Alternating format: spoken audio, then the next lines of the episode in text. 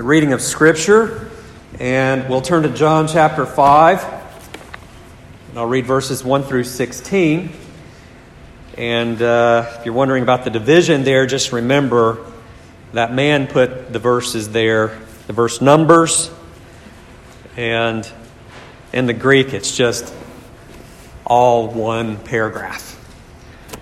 So I'll begin reading at verse 1. After this, there was a feast of the Jews, and Jesus went up to Jerusalem. Now, there was in Jerusalem by the sheep gate a pool, which is called in Hebrew Bethesda, having five porches. In these lay a great multitude of sick people, blind, lame, paralyzed, waiting for the moving of the water. For an angel went down at a certain time into the pool and stirred up the water. Then whoever stepped in first, after the stirring of the water, was made well of whatever disease he had. Now, a certain man was there who had an infirmity 38 years. When he saw, or when Jesus saw him lying there and knew that he had already been in that condition a long time, he said to him, Do you want to be made well? The sick man answered him, Sir, I have no man to put me into the pool when the water is stirred up. But while I am coming, another steps down before me. Jesus said to him, Rise, take up your bed and walk. And immediately the man was made well, took up his bed, and walked. And that day was the Sabbath. The Jews therefore said to him who was cured, It is the Sabbath, it is not lawful for you to carry your bed. He answered them, Who made me well, said to me, Take up your bed and walk. Then they asked him, Who is the man who said to you, Take up your bed and walk? But the one who was healed did not know who it was, for Jesus had withdrawn, a multitude being in that place. Afterward, Jesus found him in the temple and said to him, See, you have been made well. Sin no more, lest a worse thing come upon you. The man departed and told the Jews it was Jesus who had made him well. For this reason, the Jews persecuted Jesus and sought to kill him because he had done these things on the Sabbath. Amen. Let's pray. Lord, we pray to you, the Lord of the Sabbath, on this day, your day, the Christian Sabbath. And pray that by your Spirit you would open our eyes to see the wonderful things in this passage. Help us to understand it and to live accordingly and to repent of anything that we need to turn from. We pray in Jesus' name. Amen. You may be seated. So recently, I have found out that in this congregation, we have many good cooks. I got to get on the meal train. And uh, of course, none is as good as my wife, just to put that out there. Uh, but we have many good cooks in this congregation. And sermon preparation for a pastor can be like preparing a meal. You know, you can spend lots of time in preparation. You can try to make sure all the right ingredients are there. Give it time to cook in the oven just the right amount of time, and you put it on the table Sunday morning, and you hope everyone loves it. And then the Lord teaches you it's not about you, and it's not about your power, it's about His power. And uh, that can happen. Then there, there are some times where you're just happy as a pastor to put something on the table. You women, you, you who provide the meals, no doubt, in your home, uh, perhaps you've experienced that. It's been that kind of day. You're just happy to have food on the table. You don't want to hear anything from anybody about what you sat down on the table. Well, sermon preparation can be like that. It just varies from week to week. And this morning, was somewhere in the middle. And regardless of what the week has been, sermon preparation should always be a labor of love. And I say that because it is my privilege, my joy to spend time in God's Word. And uh, that week after week after week. And as we come to this text, this is one of those passages that after just diving into it a little bit, it's like, oh, what am I going to do with this? And it is difficult. And I don't mean to scare you as a reader of Scripture by any means. But we need to understand what, what lies in the text. And the reason I talk about my somewhat timidity of approaching this text, uh, there are several textual variants. We'll talk about that in a moment. You just need to understand behind or underneath your English translation, whatever you use, um, that English translation comes from a translation of the Greek text, or rather a copy of the Greek text, right, in the New Testament, which was given in Greek. There are these different families of Greek texts, right? And uh, we, we need not to be scared about what I'm saying because when it comes to the textual integrity of the New Testament, we have thousands of copies that agree with each other, something like 90 something percent. And that is greater integrity than even we have with the writings of Plato. So if you're going to doubt, if a critic is going to say you can't rely on the text of the New Testament, then you turn around and say, well, you can't rely on the text of Plato. And there are thousands, I'm sure, of other reasons as to why we should have um, confidence in the Greek, the Greek um, New Testament and all of the various families of Greek New Testaments. But the point is, there's, there's a, a textual variant, and uh, maybe in, at the end of verse 3, you have brackets in your Bible, and there's a note about that in verse 4. Well, was that originally in the margin? Was that a note that a scribe put uh, in or next to the text of the Greek New Testament? Some Greek New Testaments have that as part of the text of Scripture. And, and then when it comes to this man, some commentators say he was not converted, others say, well, he was. And uh, when you come down to verse 14, what Jesus says there, there's disagreement as, as to what Jesus says. And I'm talking about some of my, quote, heroes of the faith today. If I were to mention their names, you'd probably know them. But when you go read the dead guys, the Reformed dead guys, well, my modern day heroes disagree with them. And I take the Reformed dead guys' interpretation of this passage. And so, all that's to say, if you dive into the study of Scripture, sometimes you will come across some of these things. Now, it's my understanding, after meditation, prayer, reading, that really what John is doing, remember, he's writing under the inspiration of God's Spirit. But humanly speaking, what John is doing is he is setting us up for what follows in verses 17 and following. There's this dispute about the Sabbath day. And they are questioning Jesus' jurisdiction concerning the Sabbath. And Jesus is really going to wreck them, as some people say today, because he's going to wreck their system because he's not only going to intimate that he's Lord of the Sabbath, as he does in other passages, he's going to say that he's on par with God and assert deity, divinity. That he's part of the Godhead. And so, what, what is happening is John is setting the scene for what happens in the following passage.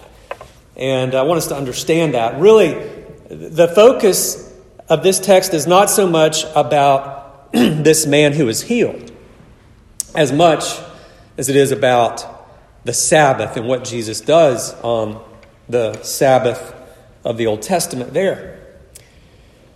And so Jesus heals on the Sabbath day, and this sets the stage for what follows. And so this morning, I want us to see three headings of this passage, three divisions a right use of the Sabbath, the perversion of the Sabbath, and of course, the consequential uh, conflict over the Sabbath. That's what we're going to look at this morning. So, first of all, then, a right use of the Sabbath. In verses 1 through 9, Jesus presents to us a, a right, a correct view and use of the Sabbath. Jesus is serving, Jesus is ministering. Jesus heals this paralytic. And so we're told there in verse 1 after this, after what happened in chapter 4, there is a feast of the Jews. We don't know, we aren't told what feast this is. If you try to figure it out, perhaps it could have been the Passover, could have been the Feast of Tabernacles as well, uh, but we just simply aren't told. Jesus at this time went up to Jerusalem. And in verse 2, it says, There was in Jerusalem by the sheep gate a pool. This pool, John notes, is called in the Hebrew Bethesda. That means house of mercy. Now, you may have another translation with a different name, Bethzatha, and that could come from uh, a combination of Aramaic and Hebrew, I think it is. But the point is, uh, in the Hebrew, John tells us it is Bethesda, house of mercy. And so he says it has five porches. Uh, these had uh, columns, five columns actually, that held a roof of some sort next to this pool. And this pool was located next to the sheep gate. Sheep gate was probably the gate through which the sheep for the sacrifices in the temple would have entered. And so there is, by this pool, which wasn't very deep, evidently, there's by this pool shelter from the, the sun's heat coming down in that very hot, very arid climate. And underneath that shelter, we are told who was there. Verse 3, it says, In these lay a great multitude, a multitude, multitude. There was a lot of people here. And uh, he says, they were sick people, blind, lame, paralyzed. And in the Greek, um, for the last two there, the, the lame and the paralyzed, the idea is that they're dried up and they're shriveled and bent over. Why are, why are they there? They're there because uh, this was a place evidently used for these people that they might cool off in the the, the day's heat. But they are there as a result of the fall. Our fall, mankind's fall into sin. God cursed the ground. God cursed Adam and Eve. And as Romans 5 tells us, he also cursed us by cursing our first parents. Adam stood in our place. He failed the test. And disease, whatever shape, form, or fashion. And ultimately, as Romans 6.23 says, death comes because of sin, and we all have sinned and fallen short of the glory of God. And so there they lay. And then, John tells us there in verse 3, they're waiting for the moving of the water. Some would say that this was a spring. And so the water would ripple as, you know, air comes up from the spring at the bottom of this pool but John says there, I think John says in verse 4 For an angel went down at a certain time into the pool and stirred up the water. Then whoever stepped in first after the stirring of the water was made well of whatever disease he had. Now, again, that verse and little of what precedes before it, some Greek New Testaments have, have it as a note on the side. Some think that a scribe put that there as an explanation so that we would know what's going on at this pool. Some Greek translations have it as part of the Greek text given to us by God. When you go back and read the early church fathers, they assume that it was part of the Word of God. The older writers assume that as well, but you see, there's a newer family of Greek manuscripts that have been found in the past two, three hundred years, which have it as a side note. But either way, Personally, I'm glad that it is here because it does shed light on what happens. Some would say, well, it really wasn't an angel that came down, uh, it was a spring and they were superstitious. But we know the water was stirred, and as some have pointed out, why would this man, you know, be here? Why would they all lay there waiting if no one was actually healed?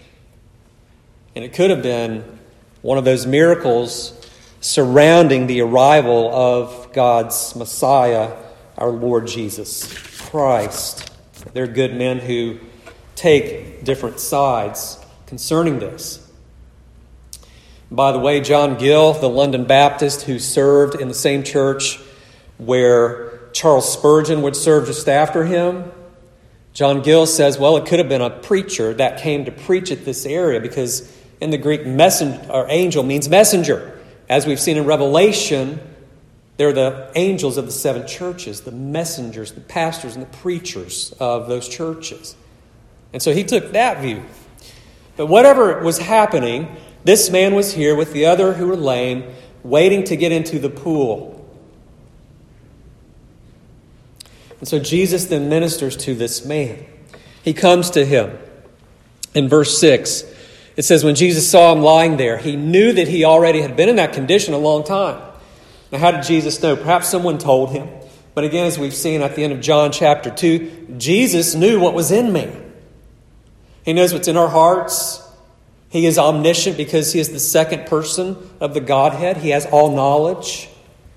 And so Jesus knew this man. He knew his condition. He comes to him and asks him the question Do you want to be made well? Now, why would Jesus ask that? Maybe this man had lost hope. 38 years. I mean, some of you, I'm getting to that age where I have to say some of you are older than me, not most of you. I know you have ailments. I know you have disease, sickness, pains. Some of you who are younger um, have some as well. But Jesus knows your ailments. He knows your pain. He knows how long you've had that pain and that disease and ailment. This man suffered for 38 years. Just let that sink in. And so when we are tempted to complain, let us consider that it could be a longer time that we have such ailments and disease and pain. So Jesus comes, he asks this question. Why does he ask this question? Well, I, th- I think it's to stir up hope in this man. It is to draw out of this man faith, the idea that he can be healed, the idea, once again, that he can be healed. And Jesus mercifully asked this man this question. And we know who Jesus is. We know that he could have healed all these people, but he singles this man out. He approaches him. He takes the initiative. Perhaps this is teaching us a little bit about God's sovereign grace, his choice of his own people. And so he asked the question. And uh, in Isaiah 35 and verse 6, by the way, it says this, talking about the arrival of Messiah, the arrival of Jesus. It says, Then the lame shall leap like a deer, and the tongue of the dumb shall sing, for waters shall burst forth in the wilderness and streams in the desert. And so we have then this question from Jesus in verse 15, rather, verse uh, 7. The sick man, it says, answered him, Sir, I have no man to put me into the pool when the water is stirred up, but while I'm coming, another steps down before me. So he doesn't really know who Jesus is, doesn't know his name, doesn't know he's a worker of miracles, doesn't know who's standing before him. And so there is our Lord Jesus. Well, look at verse 8, what Jesus says Rise up, take up your bed, and walk. That's a command. Is there anything perhaps ironic about that? That's like walking to a dead man and saying, Get up, wake up. Right? Well, this teaches us that there is in the divine word a divine power. And it also teaches us, I think, as do the miracles throughout Scripture, that we do not have the ability to do what is required of us to do by God. We are born dead in our sins and trespasses. Ezekiel was commanded to preach to dry bones. I mean, the flesh wasn't even on. But there they, they came together and they assembled as he preached. And then in the Gospels, elsewhere, Jesus, he, he commanded a man with a withered hand to stretch forth his hand. And of course, in John 11, he, he comes to the tomb of Lazarus intentionally late, and he he commands Lazarus, Come forth, Lazarus. Lazarus rises from the dead. And so it is with the gospel. You know, the preacher, or perhaps you as you, you talk to others about Jesus, you have to give that command. You have to let them know this is what is required. Repent and believe. We're telling that to dead men. And yet, God, who is sovereign and full of grace and mercy and power, will grant that power to whom he wills. Perhaps you've heard of Augustine. We call him a church father. By the way, Calvin in his Institutes calls such men church babes because they weren't as developed in their theology. Not as, not as him, that's not what he meant.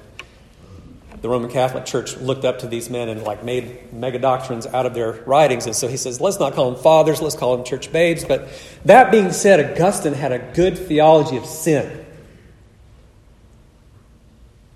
And in one of his works, he made this prayer. He, he said something like, Lord, grant, he said, he said, Lord, demand what you will, but grant what you demand. To put it another way, Lord, command what you will, but grant what you command. And he understood, like this text, that we need help from God to obey his every command, even to be raised from the dead spiritually. And so Jesus then heals this man. It says in verse 9 immediately the man was made well, took up his bed, and walked. He obeyed Jesus because immediately he was healed. This is a miracle, it's out of the ordinary. It is to show that Jesus is the Son of God. It also points us forward to the day at which we will all be resurrected and Christians will be joined, as 1 Corinthians 15 says, will be joined in their spirit to their glorified body, free from sin. It will have no expiration date. It will be prepared to dwell in eternity forever. And Jesus heals this man completely. In verse 14, he says, You have been made well, you have been, been made whole, you have been made healthy. This is unlike the faith healers today or yesterday who would claim that they have powers to heal. Man, I know when I was like five years old, my grandmother used to watch Ernest Angley, and he would he had tons of hairspray, and he would say, "Put your hand on the TV and name it, claim it, and all this stuff." And, and what a crook! What what crooks are out there taking people's money? If these men can really heal people, why, as Chuck Swindoll, I think, said 30 years ago, why don't they go to the hospital and heal people? No. You remember the 90s? One famous uh, so called preacher went to the Omni, and crowds would flock to the Omni, waiting outside to get in. And these people would come in, Yeah, I went to the doctor and I couldn't hear. And somebody rolls up in a wheelchair and they stand up. Really? Go to the hospital where the doctors can verify their sickness and disease. And let's see what you can do then. So Jesus healed this man. This is part of the fundamental doctrine of the person and work of the Lord Jesus Christ. And it was immediate. It wasn't like they had to do it two or three times, like you see on TV sometimes, because there's something wrong with the person. No, Jesus, he healed this man.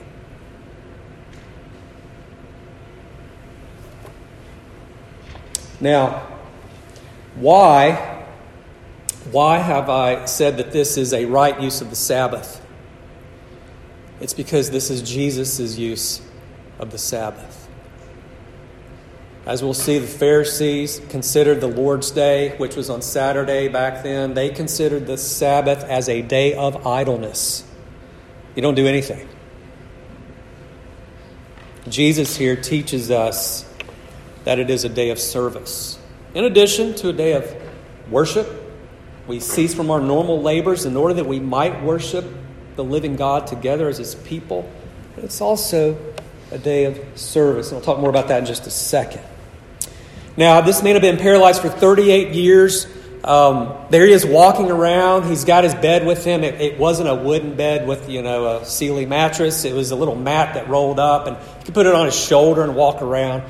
Now, you would think that the Jews and the, the Jews in John's, John's text would be ecstatic, that they would be leaping and walking with him. But No. They didn't see it that way. And so that leads to the second point of perversion of the Sabbath in verses 10 through 13. In verse 10, uh, John mentions the Jews there. The Jews therefore said to him who is cured, It is the Sabbath. What does John mean by the Jews? he could mean the Jewish people, the, all of the um, ethnic Jews at that time, but often in John's Gospel, he uses this term to refer to those who represent the Jewish people, and in particular the Sanhedrin, and out of those, the Pharisees, those legalists, those who followed the rules and their own rules, by the way. And look at what they say. They say to him in verse 10, It is the Sabbath. It is not lawful you to carry your bed. What? I mean, this comes across immediately in my mind as cruel. Imagine someone is paralyzed, they're walking. I'm not happy for you. I'm noticing that you're walking. And by the way, you have that little bed that weighs, you know, five ounces rolled up on your shoulder. You're breaking the Sabbath. That's, that's what's in their heart. Why? Because they're self righteous. Maybe they were thinking about such passages as Jeremiah 17, Jeremiah 17, 21 and 22, where it says, Thus says the Lord, take heed to yourselves and bear no burden on the Sabbath day, nor bring it by the gates of Jerusalem. Hello, there it is. Nor carry a burden out of your houses on the Sabbath day, nor do any work, but hallow the Sabbath day as I commanded your fathers but they did not obey or incline their ear. Maybe they're thinking of texts like that, but more probably they're thinking about their own oral tradition, such as was in the Mishnah, where they had all these additions to the law of God, their interpretation, their application. And in the Mishnah, in one section, they had 39 articles forbidding 39 types of work on the Sabbath day. And one of those was folding up the bed and carrying it. But if you look at the context, there, even there, it was the bed that traveling workers used. So if they were traveling on the Lord's day, if they were working on the Lord's day, this man simply was walking on the Lord's day. So, do you see their fixation on those who would break rules? It's because there's this standard, and their eyes are on other people to see who's keeping and breaking the law, as opposed to how they keep the law perfectly themselves. And so, when they can point to someone else, they say, Aha, you broke the law. So, I feel better about myself now. And of course, they were a, a rule loving people. And as Jesus will go on to say in Matthew 15, it was these, the Pharisees, that taught as doctrines the commandments of men. They taught as the revealed word of God the commandments made up by men, is what Jesus teaches there. Another one of those rules they had was that you were not to look into a mirror fixed on a wall on the Lord's day. And I think the reason was is because you might be tempted to uh, fix whatever blemish you might find on your face, and that would be work. And so, do you see how Jesus then tells the Pharisees elsewhere, You made the law of God of no effect? You put all these hedges around the law of God. So you don't even come near its original intent and purpose, which deals with what? Your outward appearance? No, your heart. That's what the problem is. And by the way, there's a little bit, if not a lot, of the Pharisee in me and you, right? We can all be Pharisees. So be on guard. That's one of the things we ought to see here. So this man was not committing a crime. In fact, he was obeying the Lord Jesus, who in Matthew 12 is called what? The Lord of the Sabbath. He gave the Sabbath. And as Jesus teaches elsewhere, the Sabbath was made for man, not man for the Sabbath. We are not to be enslaved by the Sabbath. It was a gift of God given to us. And so, this man's answer in verse 11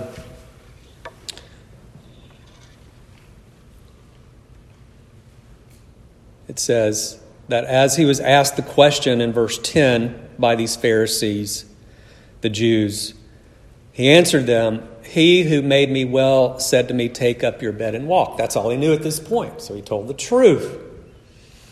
In verses 12 and 13, they want to know who did this. Then they asked him, Who is the man who said to you, Take up your bed and walk? You see, they're not focusing on who healed the man. He says, The one who healed me. They're like, oh, forget that. We're not gonna we're not gonna talk about that. That's an inconvenient truth. We're going to talk about the fact that he told you to break the Sabbath. And that's again what they are fixated upon with this incident. And so, Jesus, we must stop and note, he did not sin. If Jesus sinned and broke the Sabbath, beloved, that means we're still in our sins. Because Jesus must have been had to be the lamb without spot or blemish, the sinless Son of God to be the perfect sacrifice in our place. Hebrews 4 tells us that. And Jesus healed this man. Why? It was an act of mercy. You know, we talk about today on the Lord's Day doing acts of necessity and mercy. Things which are absolutely necessary, things which are acts of mercy. I remember throughout my years being involved in nursing home ministries on Sunday, giving people rides to church on Sunday, and of course, even today, engaging in Christian hospitality, having people over into our homes, whether it's for lunch or a Sabbath day evening.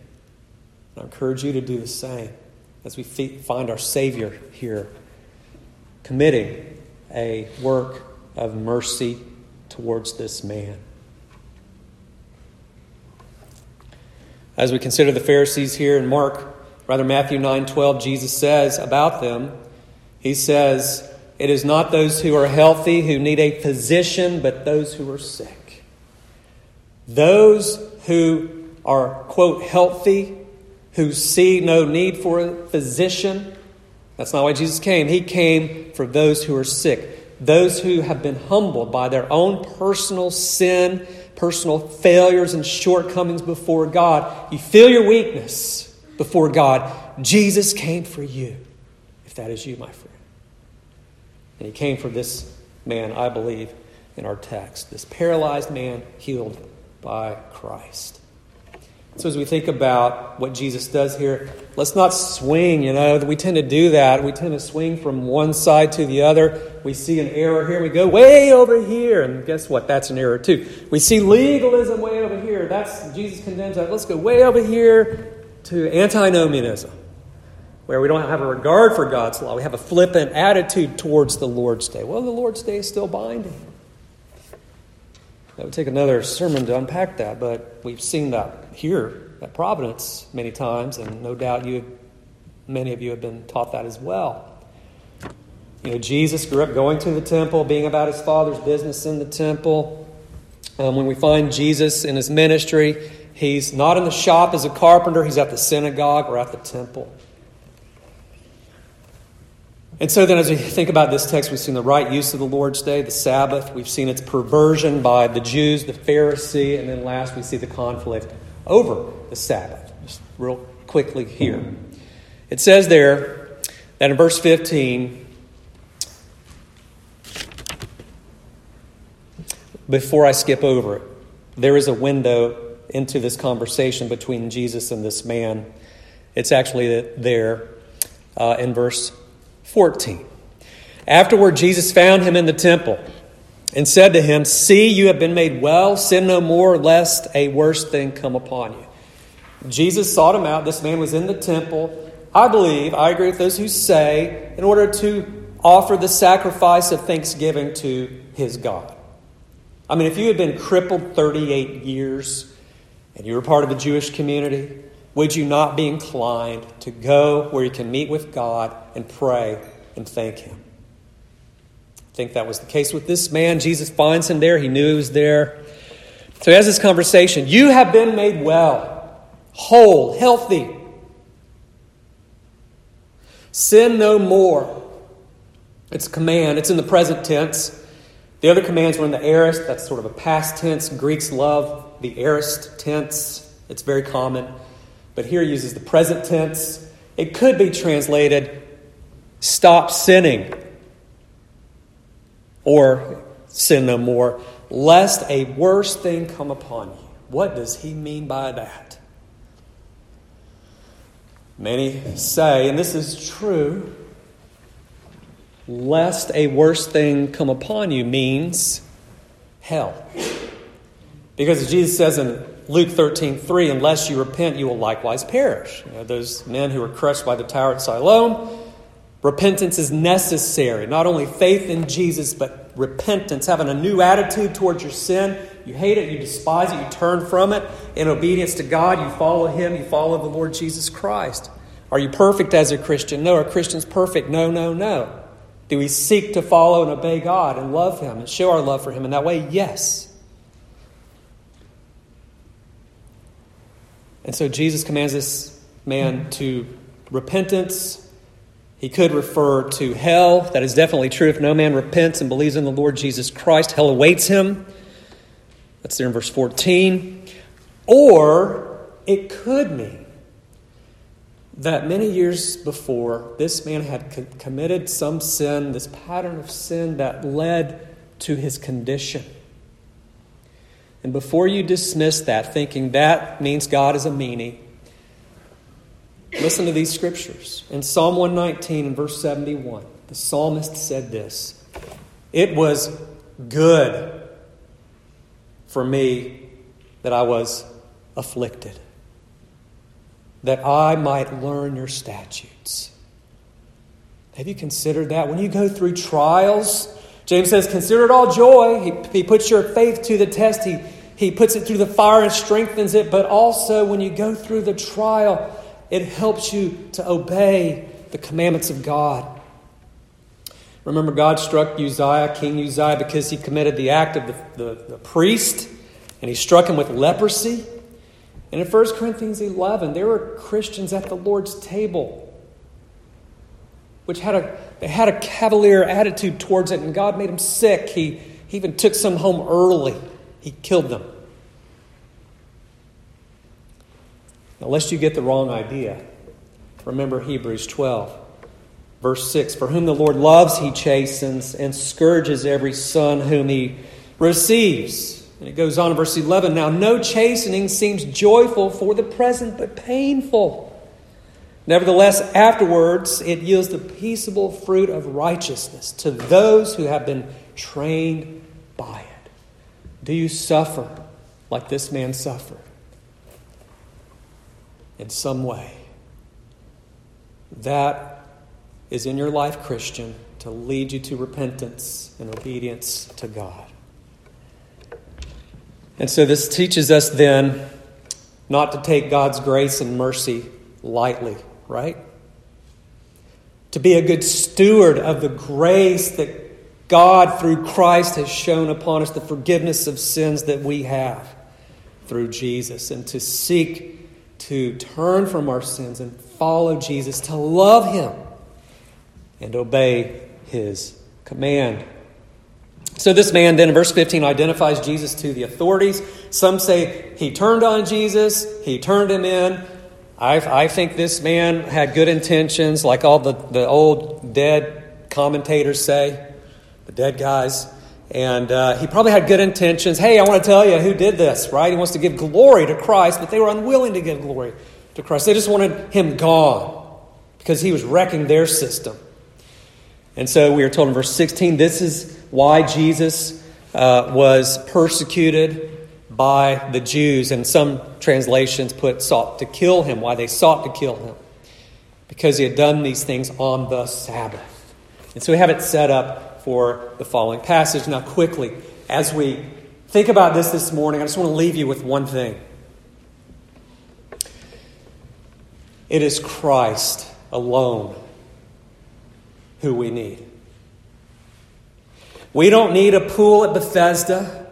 We don't need a few friends to help us get by, although we appreciate it, and there is the community of the saints. No, we need Jesus alone to heal us of our diseases, to make our paralysis be gone, to make us walk, to make our tongues speak with joy so that we might praise the living God.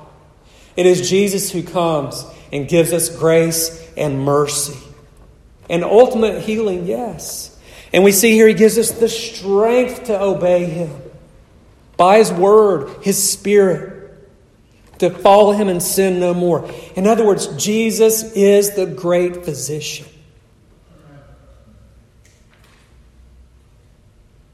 You might be healed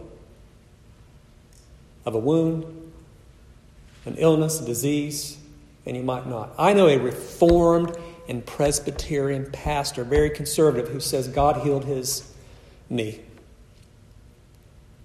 He hurt it, went to the doctor, yeah, it's hurt. Then after some time he went back and he said, I, I don't I don't know what to say, the doctor, I don't know what to say. God healed your knee. God might do that. He may not.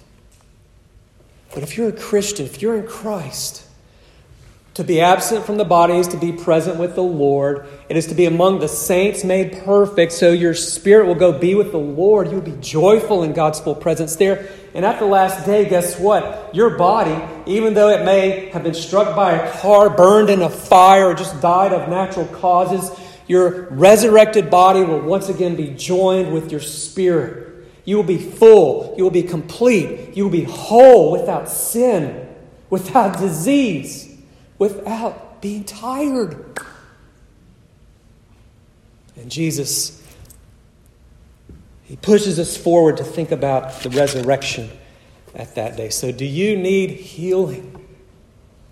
Do you need healing from your sin? Look to Jesus, the great physician. Repent and turn to Him. Christian, do you desire to be healed from your sickness? And of course, your besetting sins, lest something worse come upon you. That's something we ought to consider here as well. Then look to Christ who brings full and complete healing. Amen. Let's pray. Lord, we thank you for Jesus, who is the great physician. Lord, not a thousand pills with 10,000 side effects could ever do what Jesus came to do and will do at the last day. Let us remember that. Let us be good stewards of the grace you've given to us, the gift of repentance you've given to us, and the faith that you've given to us as well. We pray in the name of the author and finisher of our faith, our Lord Jesus. Amen.